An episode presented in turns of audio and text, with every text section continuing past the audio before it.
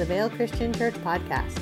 Pastor Ben Pitney has a message titled Part 1 Judgment in Hell out of Revelation chapter 14, verses 9 through 11.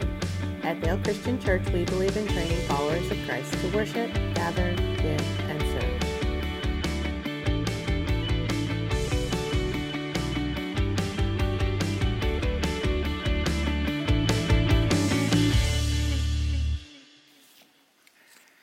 Good morning.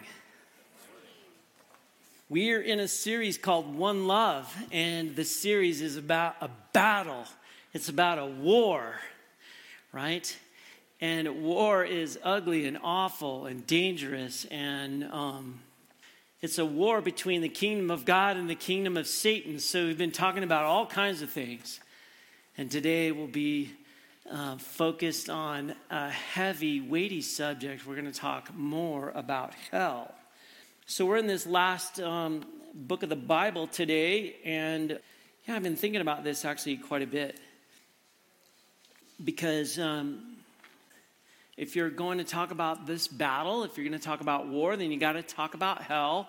If you're going to talk about hell, then you need to talk about uh, spiritual warfare. If you're going to talk about spiritual warfare, you've got to address the Antichrist and all of these crazy things. Um, and this is a subject people don't like talking about, actually, um, what I find. And you know what? What I'm I've really thought through uh, in particular today is that a person like myself, anyway, maybe me in particular, uh, my emotions and my experiences don't um, make me feel like they help me capture the weightiness of this subject with adequate adequate words. Um, there's a, there's a lot of emotion. There's a lot of things going on here, and that is um, um, because when you really start digging into this subject, it's complicated. It takes some work. There's lots of misunderstandings, and lots of people avoid this subject because um, the biblical truth is, is that hell is a place of eternal conscious torment and torture. In fact, it's taught clearly that it is a place of eternal conscious torment. The scriptures clearly teach this. And, uh, but you, you know, the thing about talking through hell, uh, that you can't go to the scriptures and find just one location to unpack and then be satisfied that, oh, wow, I understand it completely and I know everything. It's smattered throughout the, the Bible. Jesus addresses the subject a lot, but it takes a lot of work to pull it together. So it's not something that you can just do in one message. And I try to divide it up into two messages in particular. I've taught uh, through this a couple times already but um, we're going to dive into it today. So, that little um, worship tool in particular, if uh, you'd like to take notes, I'm going to help you. The notes are on the back, and there's some fill in the blanks, and I'll uh, point those out. Um, for you as we go along. But you're going to need your Bible. Under every black chair is a Bible. And so you're going to want to turn to Revelation chapter 14 and 13 because we're going to talk through Revelation 13, that chapter, just for a few minutes because it puts in context what we want to talk about in Revelation 14. Now, I've prayed that God would give me the ability to speak in such a way that you would feel the weight of the truth in this text and that He would open up your heart and your mind, especially for those who don't know Jesus, because if there's one thing that turns people off, it's talking about hell and the judgment of God, right? But I'm, I'm praying that if you don't know Jesus today, that you would trust Christ while there's time. It's not always easy to speak the clear, basic message right out of Hebrews chapter 9, verse 27 he, uh, it's appointed to man to die once and after that to face judgment. No, I, uh, I, I have the privilege, and I believe it's, a, it's an absolute privilege. I have the privilege of doing funerals for people. I do weddings and funerals and all kinds of things, but in particular, I think it's a privilege to do a funeral when I do a funeral for a Christ follower, I'm telling you it's easy and I love it and it's, it's I, I love it. Because you are affirming and confirming belief in the gospel, and man, I can just let go. And people are right there, right? Even though it's a really hard time. It's the hardest thing in the world to, though, um, preach the gospel, not at a funeral where people don't believe, but at a funeral where people think that they believe, right? oh man, that's when it's hard. That's when it's hard. So the Bible reveals, though, two destinations. This is makes it so difficult. Two destinations, heaven or hell. And today's text describes hell. It's one of the most challenging doctrines in all of the Bible. It's very challenging. The idea that a righteous and holy God would send people for eternity to conscious torment. And so, this doctrine is the very reason that many in the world are really turned off. They're disgusted in unbelief that, that the God of the Bible would do this. I don't want to believe in a God like that. I had, actually, I had actually somebody say that to me just recently. Well, if that's the God of the Bible, then I don't want to, uh, that's not my God. they can't imagine a God who would choose infinite punishment for sins that were committed by people. More and more well known, respected leaders are rejecting the, his, the, the historic biblical understanding of hell. It's actually pretty prevalent. Maybe it's not, uh, maybe in the world that you're in where you're not really Uh, reading some of the same things that I read, but wow, leaders and pastors across our world are rejecting the biblical understanding of hell like crazy. What I mean by historical biblical understanding of hell, namely belief in this specifically the final judgment, the eternal satisfaction and joy of the righteous, and the endless suffering of the wicked.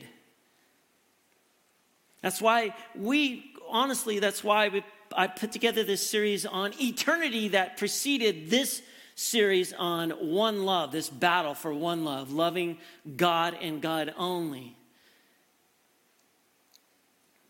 Hmm. the historical biblical view of hell is that it is endless suffering.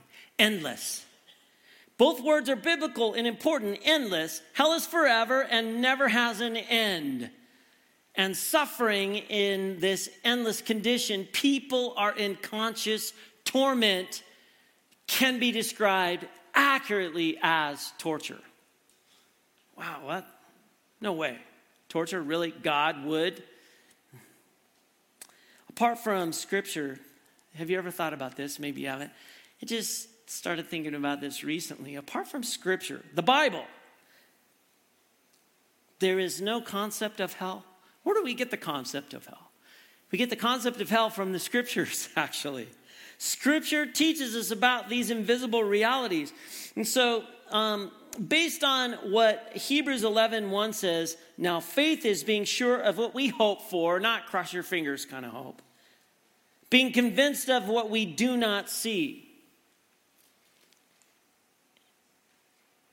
The word convinced, sometimes in some of the translations where we read that verse, can be convicted. It's really, it's the same thing, but I like the word convinced because the word here, faith is being sure of what we hope for, being convinced of what we, do not see. The word here in this verse is something that brings you to a point of real, realization of guilt, uh, of the fact of the weight of sin right? So faith has both assurance, a sweet positive side, looking ahead with hope. And tr- hope is truth and belief to good things that God has promised, but also being conven- convinced to see the invisible spiritual realms and to understand the threat or the warning for us as sinful people. It's by faith that we can see these invisible, invisible spiritual realities, the realities that we kind of just don't want to talk about all that much, right? Uh, uh, so, hell as um, eternal conscious torment is an uncomfortable topic. I got to tell you, it's uncomfortable for me to address. It stresses me out, quite honestly. and people tend to turn away from it as a doctrine. I can't believe it's uh, seven years ago now. It seems like time is just getting away and flying. In an interview with Pope Francis, you know, I, I, I knew more about and I read a lot more about Pope John Paul.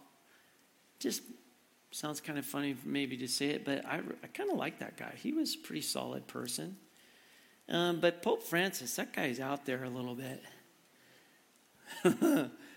but in an interview, um, he was asked about what happens to a lost soul. What happens to a lost soul? What, what, will, will there be punishment for a lost soul? And how?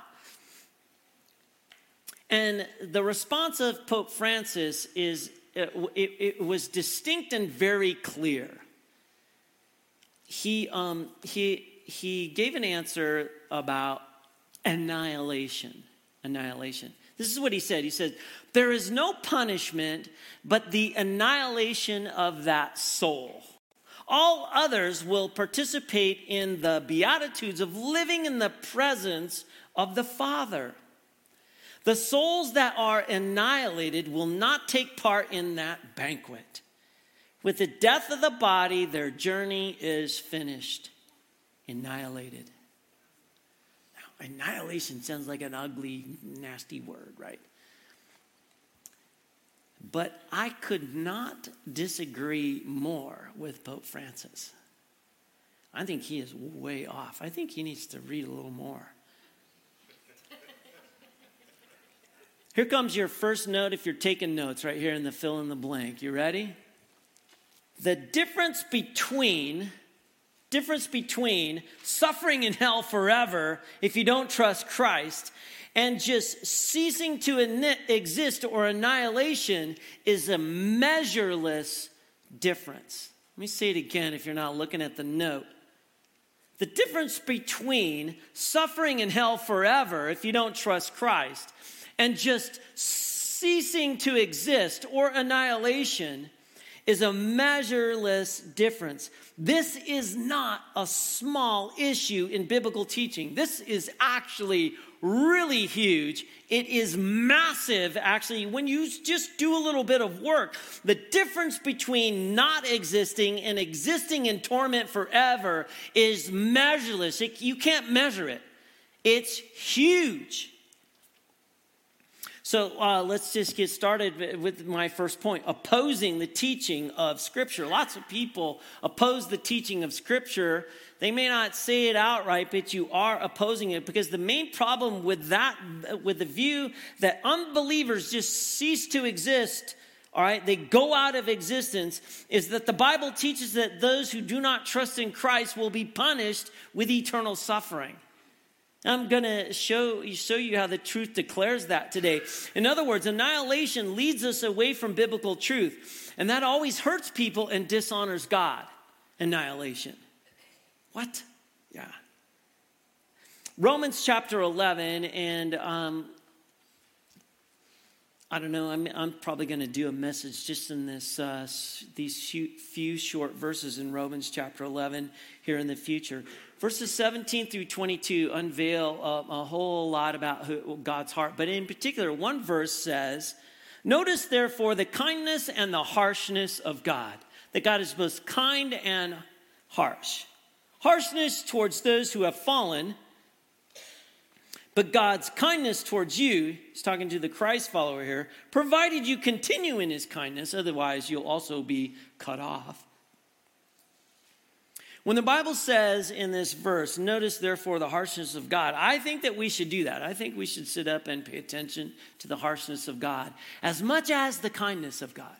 We want to focus on his kindness. There's no doubt that we should focus on his kindness, his grace, his love, his mercy, his compassion, his forbearance, all these things. He's extremely patient. But there's a part of God that we must focus on and embrace it and know as well. I grew up in a church that could be described my grandfather's church. A lot of times we sort of poke at it that that church was well known for preaching hell, fire, and brimstone. In fact, I got a text from my mother. She's listening to the live stream right now, so she's probably going to come unglued. She says, Why don't we give invitations anymore at the end of a service, at the end of a worship service? And there's a good answer for that. I'm not going to answer it right now. Oh, maybe I should. Quite honestly, because I don't have a whole lot of confidence in just one message in the world that we live in. I think that um, I think it takes multiple encounters with Christ before you're ready to surrender all that you are to Jesus and swear allegiance to the King. And so I don't want it to be emotional. I'm extremely emotional. I want you to stew on it. So that's it. But that, that was my grandfather's church. And, and there's a lot of things that I don't know that we've abandoned, but it's changed. This one, I think, oh, we should back up a little bit because it's a profound reality to speak of it lightly, to speak of hell lightly and God's harshness lightly, or not to speak of it at all, or to speak of it in a way that changes suffering into feeling nothing, annihilation, simply proves we don't understand hell. It's hard to exaggerate the horrid images, in my view, that Jesus used regarding hell. He actually talks about hell a lot. He taught about hell a lot. And if you, when you put it all together, when you piece it all together, here's some of the things that Jesus uh, said about hell. He said that there would be weeping and gnashing of teeth. Now, what is that? That sounds awful. Gnashing your teeth. I don't even like it when when you have you ever heard somebody grinding their teeth? Doesn't that just turn you inside out? What is gnashing your teeth like?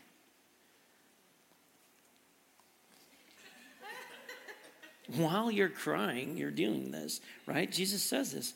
Mark 9 48. He also refers to hell as this place where the worm never dies. You know what that is, right? That means worms are eating those that are in hell, and those worms, they don't die. That sounds awful. That sounds dreadful, right? He describes hell as an unquenchable fire Matthew 3 12, Mark 9 43, an inextinguishable fire. A fiery hell, right? Fire, he uses fire a lot. Matthew 25 41, Matthew 18 9, eternal punishment. Jesus is eternal punishment. Eternal punishment. Matthew 25, 46, anguish in the fire. And so uh, Luke 16, 24. The, the point of all these verses, and if you, you can put them all together, is that they're meant to make you shudder. They're meant to make you go, whoa, this is crazy. They're meant to uh, put fear in our hearts and feel dread when you talk about it. They're meant uh, to make us recoil and pull back from uh, from it, right? The reality of it, not by denying it, by well, what I think the what what is Jesus's motive here is that he wants people to run to him and to embrace him who died to save us from this hell, right? So obviously, this topic is a really difficult one to face and to talk about. But you cannot avoid it. I don't want to avoid it. Revelation 14, verses 9 through 11, uh, uh, enables us to understand in part what the Bible teaches about it, just in part. And I think a healthy biblical focus on hell has the power to make the Christ follower actually happier and full of more joy than ever. It's a paradox, but it's true. Here comes your second note right here. The more we know about what we deserve and have been rescued from, the more our hearts and attitudes change. So, the more that we know about hell, the more we know what we deserve. And the more we, we recognize and we understand we've been rescued from this as believers. So the more our hearts and our attitudes then change, I think it gives you opportunity to change. Can I just give you just four things that uh, I think that happen in your change as a um, recognizing more and more about hell and coming face to face and understanding hell more? I just wrote down four. Our thankfulness to God and to Christ increases when you understand hell more our thankfulness to God and to Christ increases. Our, number two, our perspective on our own present trials and struggles will be helpful. I think hell gives you more perspective. Number three, we'll turn away from grumbling and complaining. I think when you're face to face with hell, when you see it face to face, when you get a good grasp of it, I think it keeps you from grumbling and complaining. Some people need to see more of it, I think. I'm, and me as well. Me as well. Number four, we can live a life of satisfaction, joy, and gratitude to God for what He's done in rescuing us. When you get a good picture of hell and understanding of hell, I think that you are more grateful again to God for what He's done. So, apart from understanding this doctrine of eternal conscious torment, the words, actually, the words Savior and the word salvation, they don't have very much meaning. Saved from what? Just not existing anymore? There's no pain in that. There's no, it just seems so, that's an easy out, isn't it? Right? But Savior and salvation implies a terrible danger. If you don't grasp that this life and death danger is what this is all about, you don't see the need for a Savior or a salvation. But the Bible teaches that we do need a Savior and we do need salvation, and thank God that it does. It's available through uh, faith in Christ now, today, still in the realm of, um, in, uh, we are still in the realm of the day of salvation that God has offered to us. We're still, we're still here. Now, so I want to unpack Revelation 14, verses 9 through 11. Let's just read it and see if, how far we can get. Um, starting in verse 9. A third angel followed the first two, declaring in a loud voice If anyone worships the beast and his image and takes the mark on his forehead or his hand, that person will also drink of the wine of God's anger that has been mixed, undiluted in the cup of his wrath, and he will be tortured with fire and sulfur in front of the holy angels and in front of the Lamb. Oh, man. Verse 11, and the smoke from their torture will go up forever and ever. Those are real words.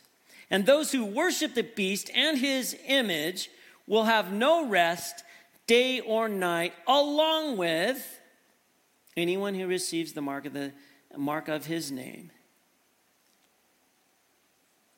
Okay, so I think in order to understand what is being said here about hell and judgment,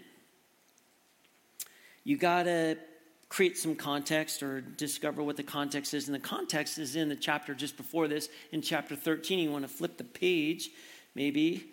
Um, some of you, chapter 13, right? The book of Revelation pulls the curtain back on the invisible spiritual realm. It's not easy to understand. There's lots of interpretation that needs to take place. And so you have to read the Old Testament in order to understand the New Testament. That's where all this imagery comes from. And then on top of that, there is truth and real things, there's metaphor, it's all mixed together. And oh man, unpacking this takes some work.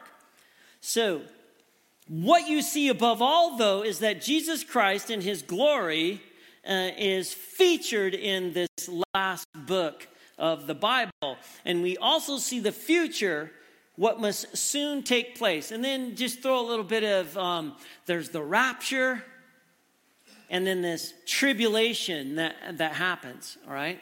So, uh, this chapter 14, I, I, I, believe in the rapture and that Christ followers are going to be caught up um, and, and taken out of this world. But there's evidently going to be some Christ followers then that um, emerge in the tribulation as well. So, no matter where your positions are about that, it doesn't matter at this point when you're talking about hell. So this is in the mix here, all right?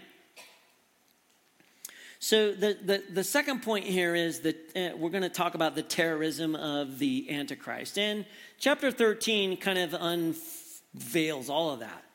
So we've been discovering and building a picture that the spiritual force of evil in the heavenly realms are at war with the kingdom of God. So this is a real war. We're in the middle of this war right now, right? It's between the kingdom of God and the kingdom of Satan. It is a battle. We're caught in, we're intentionally in the middle of it. Here comes your, your, your next point that you can fill in the blanks, right? Satan, the dragon, he's described as the dragon, has a focused hatred for the people of God. Mm, we've already seen that. The people of God are the saints. He presently attacks and accuses day and night. He does this day and night, but in the future, in the future, his hatred for and his attack against the people of God, it's going to escalate. It's going to escalate. So we, we, you can see shadows of it now. Shadows of it now. And uh, you can, you can uh, identify the spirit of the Antichrist in the now, right? He will bring his masterpiece of deception, the Antichrist, the dragon will, Satan will, the Antichrist, right? He, he will bring this, also called the beast from the sea, in Revelation 13. John doesn't use the word Antichrist in, directly in this book, Revelation, right? But he does in 1st and 2nd John. He uses it all the time. So he's the same author. In 1st and 2nd John, he uses the word Antichrist. The, the word Antichrist means substitute Christ or one who takes the place of Christ. Second Thessalonians chap, uh, 2, chapter 2 calls him the man of lawlessness. We've talked about him that way. Daniel, the prophet Daniel, calls him the small horn, or in some of your um, Bible translations, maybe the little horn. He will be a world ruler. No doubt, according to Revelation 13, he will appear to be miraculously resurrected from a fatal wound and come back to life, winning the confidence of the world. And prior to this miracle, the world will suffer seven judgments initiated by trumpet blasts. That's all described in Revelation chapter 8 and 9. We're not going to go there today the ecology of the earth. Everything in the earth, right? All this stuff that we love in the earth is ravaged. All the green grass and all, and a third of the trees are burned up. A third of the ocean is turned to blood. A third of living creatures in the sea die, and a third of the flesh, uh, fresh water is poisoned. So we can imagine that in such a state of upheaval, in the geographical realm, right? Leaders are going to emerge. Eventually, this one leader will come forth and take over the world. So, Revelation chapter 13, look at verses 7 and 8. It says, The beast was permitted to go to war against the saints. Remember, we know what the saints are. That's the Christ followers, right? Followers of Jesus and conquer them. He was giving ruling authority over every tribe, people, language, and nation. Verse 8 And all those who live on earth will worship the beast, everyone whose name has not been written since the foundations of the world in the book of life, belonging to the Lamb who was killed. So, not only will he have control over military and governments, but he'll be the focus of worship as well. Huh. Revelation 13 also reveals a powerful false prophet called the beast from the earth. All right? So, who, who will lead this new worldwide religion to worship the Antichrist? He'll build or create uh, or, or fashion a miraculous supernatural image an idol in honor of the Antichrist, and will use the machinery of the worldwide government, the police state, so to speak, to compel worship. At the end of Revelation 13, we have these words. Starting at about verse 15, the second beast was empowered to give life to the image of the first beast so that it could speak and could cause all those who did not worship the image of the beast to be killed. Verse 16, he also caused everyone, small and great, rich and poor, free and slave, to obtain the mark on their right hand or on their forehead. Verse 17 Thus no one was allowed to buy or sell things unless he bore the mark of the beast, that is, his name or his number. So, Christ followers, those whose names have been written from before the foundations of the world in the Lamb's book of life, will not participate in this false religion. They will not bow down and worship the idol or receive the mark of the beast. So they'll be the focus of the Antichrist persecution and hatred. The prophet Daniel says he will kill many of them, he will wage war on them, and will win for a short time. Here's the third point the angel, there, there are angel warnings. That's the context for Revelation 14. Okay. Now, I, I mean, I only got one Sunday. That's why I divided this up into two parts. So you have to come back next, next week for a little bit more. But that's the context where we are now in Revelation 14. Right? Here's your next note. In the middle of Revelation 14, we see three angels. Three angels who are sent to warn people of the terrible danger of God's imminent judgment. So, whether you believe this is in the tribulation or not, there are three angels that are going to show up and they're, going they're, they're sent to warn people of the terrible danger of God's imminent judgment. So, Revelation 14, look at verses 6 and 7. Then I saw another angel flying directly overhead, and he had an eternal gospel to proclaim to those who live on earth. To every nation, tribe, language, and people. Verse 7, he declared in a loud voice, Fear God and give him glory because the hour of his judgment has arrived, and worship the one who made heaven and earth, the sea, and the springs of the water. So, and then immediately in verse 8, look at verse 8. A second angel followed, the first declaring, Fallen. Fallen is Babylon, the great city. She made all the nations drink of the wine of her immoral passion. So, Babylon here is that system of human culture and government and society united in rebellion against God, following the, law, the, the, the lust of the eyes and the lust of the flesh and the, boast, the boastful pride of life. Revelation 4, 14 8. Fallen. Fallen is Babylon, that uh, the great city. She made all the nations drink of the wine of her immoral passion. So then this third angel is where I want to focus. So all that to get to the third angel. Revelation 14, 9 through 11. A third angel followed the first two, declaring in a loud voice If anyone worships the beast and his image and takes the mark on his forehead or his hand, verse 10, that person will also drink of the wine of God's anger that has been mixed undiluted in the cup of his wrath, and he'll be tortured with fire and sulfur in front of the holy angels and in front of the Lamb. And the smoke from their torture will go up forever and ever. And those who worship the beast and his image will have no rest day or night, along with anyone who receives the mark of his name. So, the people of that time, that final generation, will be under extreme pressure to worship the beast and his image and to receive the mark of the beast in order to buy or sell. There's positive inducements for people to do this willingly. The Antichrist is going to be a compelling figure who will have, to some degree, rescued the world from economic disaster and the ability uh, uh, uh, and, and the inability to eat or drink or even survive under the previous judgment. So this person's going to kind of have presented himself as like rescuing and saving people from these terrible things that have been going on, right?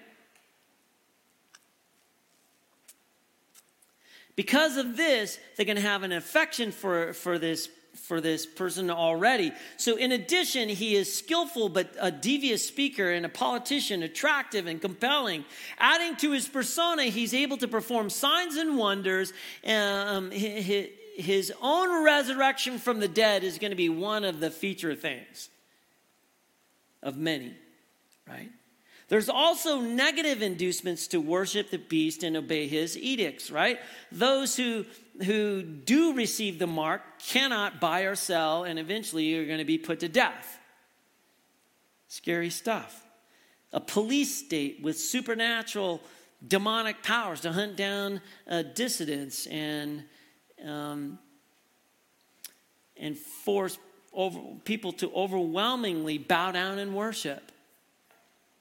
So, a great fear of the Antichrist and the police state and the government is going to fall on people worldwide. So, there's all kinds of things that are going to happen here, right? But there's something really terrible that's way worse than the temporary fear of the Antichrist. Jesus says in Luke chapter 12, verse 4 and 5, listen to what Jesus says. Luke 12, 4 and 5. He says it, you know, multiple times. The gospel writers capture Jesus saying something, and he, he, he, always says, when it's something really important, he'll say, I'm, I tell you the solemn truth. I'm telling you the truth. Listen. I mean, sit up, pay attention to what I got to say. He says, Don't be afraid of those who kill the body, and after that have nothing more they can do. Verse 5. But I'll warn you, Jesus says, whom you should fear. I'll warn you about who you should fear.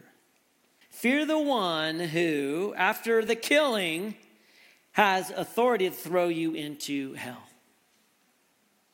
Yes, I tell you, fear him. Pastors, Christ followers, all kinds of leaders today who say, I don't want to scare people into heaven. I just think they're afraid of what people think. I think they're wimpy. They're too worried about being liked. Jesus didn't mind scaring people at all. You pick that up about Jesus? He didn't mind scaring people at all. He, he charged us, he admonished us to fear God who can destroy us forever in hell rather than fearing humans and human governments who can only kill the body and they can't do anything after they kill your body. God's forcing a choice here and warning the pretenders and the nominal, even amongst believers. Don't, uh, don't do it. Fear God. Be willing to die for Jesus. So the pressure to take the mark um, will be unimaginable. Those who do receive it will do it willingly. It's, it's a decisive spiritual act it's not going to happen just inadvertently. Oops, I didn't realize what I was doing. No, no, no. No one's going to just sort of fall into it. It's a conscious decision that'll be made in terms of one's will and his heart to worship an idol. Revelation 14:10. The angel says, right? That person will also drink the wine of God's anger that has been mixed undiluted in the cup of his wrath, and he'll be tortured with fire and sulfur in front of the holy angels and in front of the Lamb of God. Let's move on to the, this fourth point the wine of God's anger. This is an unbelievable phrase, the wine of God's anger. Hell is real. Verse 10 says that person will also drink of the wine of God's anger that has been mixed undiluted in the cup of his wrath. The metaphor is one of, of completely absorbing, drinking in, being immersed in. The drink is described as the wine of God's anger. Wine influences your mind and your heart. We know what you, when you absorb a lot of wine. So notice the strength of it, though. That person will also drink of the wine of God's anger that has been mixed undiluted in the cup of his wrath. Nothing is held back. It is undiluted, not mixed. This wine of God's anger will be full strength with maximum impact. That's the language. It's staggering to begin to comprehend the omnipotence, the omniscience of God's combined focus, anger, and wrath on the destruction of an individual. It's frightening. It can't think of anything more terrifying than God focusing his anger and his wrath when you read through the scriptures about God and his capabilities of anger and wrath. Verse 10 makes a simple prediction. He will be tortured with fire and sulfur in front of the holy angels and in front of the Lamb. So, this is the lake of fire from Revelation 20, the lake of fire. The torture with fire and sulfur, or fire and brimstone, similar to Sodom and Gomorrah, is constantly before the holy angels and the Lamb. That's Jesus Christ. Think of the implications here. The angels and Jesus are watching this. It implies that there's no squeamishness, there's no embarrassment, there's no shame, there's no pity about this among the angels or with Jesus. That's staggering to me. It will be done. It, will not be done in some just corner of heaven somewhere or some place in eternity in the, in the corner. God's not ashamed of the righteous display of his justice and his holiness in his punishment of the wicked any more than he was ashamed to destroy Sodom and Gomorrah with fire and brimstone or the ancient world with a flood. He's not ashamed of it. He's not hiding it. He's not going to hide it. It's right there. And the prophet Isaiah, he says something that it, it staggers me even more. Isaiah 66, in verses 23 and 24, it points to another audience that will be able to see this hell. Isaiah says, in verse 23, Isaiah 66 All people will come to worship me, says the Lord. They will go out and observe the corpse of those who rebelled against me. For the maggots, you could say worms, that eat them will not die. And the fire that consumes them will not die out. All people will find the sight abhorrent. This implies that the rescued or saved or redeemed, those who've sworn allegiance to the king, are able to see all this as well, which makes sense. Why would God hide it from his children? God's not ashamed of it. He wants us to know. He wants us to know, He wants us to see it. Ah. Uh, I could go on and on, so it's a good thing. I, you know, I divided this up into two parts reluctantly. It's ridiculous that I was reluctant. I can't get to all of it. I'm going to give you one last verse Revelation 21 4. Revelation 21 4 says, he, that's God, will wipe away every tear from their eyes. And death will not exist anymore. It didn't say suffering uh, right here, right? Or the torture part, right? Death won't exist anymore for the Christ follower. Or mourning, or crying, or pain, for the former things have ceased to exist.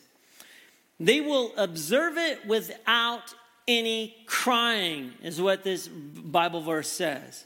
There's not going to be emotional pain or anguish. Our experience in heaven will not in any way be diminished by knowing or seeing the damned in hell. If anything, it's going to feed our thankfulness and our humility. We will realize we all deserved to be there. The only difference between the damned and followers of Jesus was the grace of God.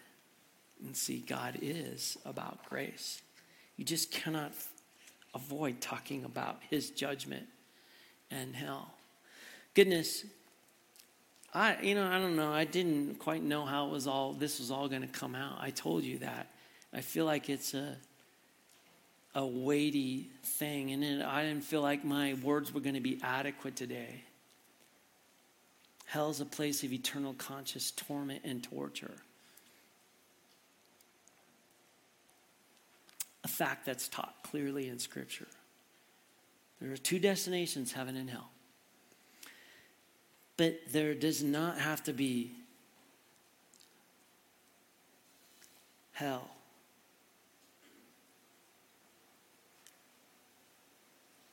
This is why God made a way for us so that we could avoid this. He doesn't want us there, He wants us in relationship with Him. It's what we celebrated today at the Lord's Supper. So today, there is time. There is time to swear allegiance to the King and surrender your life to Christ.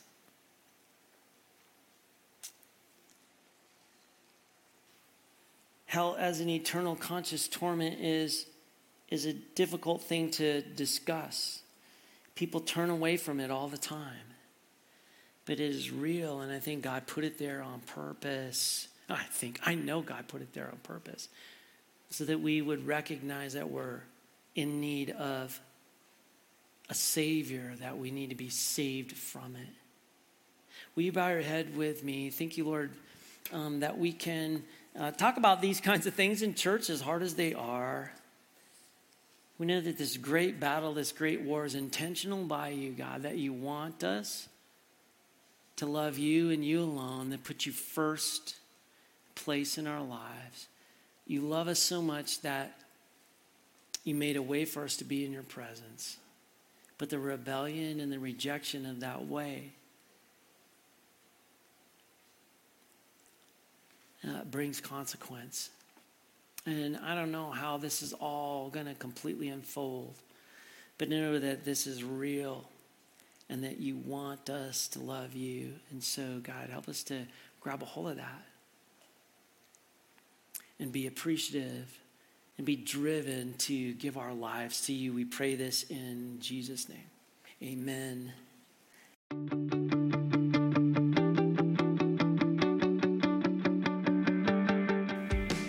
Thank you for listening to the Vale Christian Church podcast.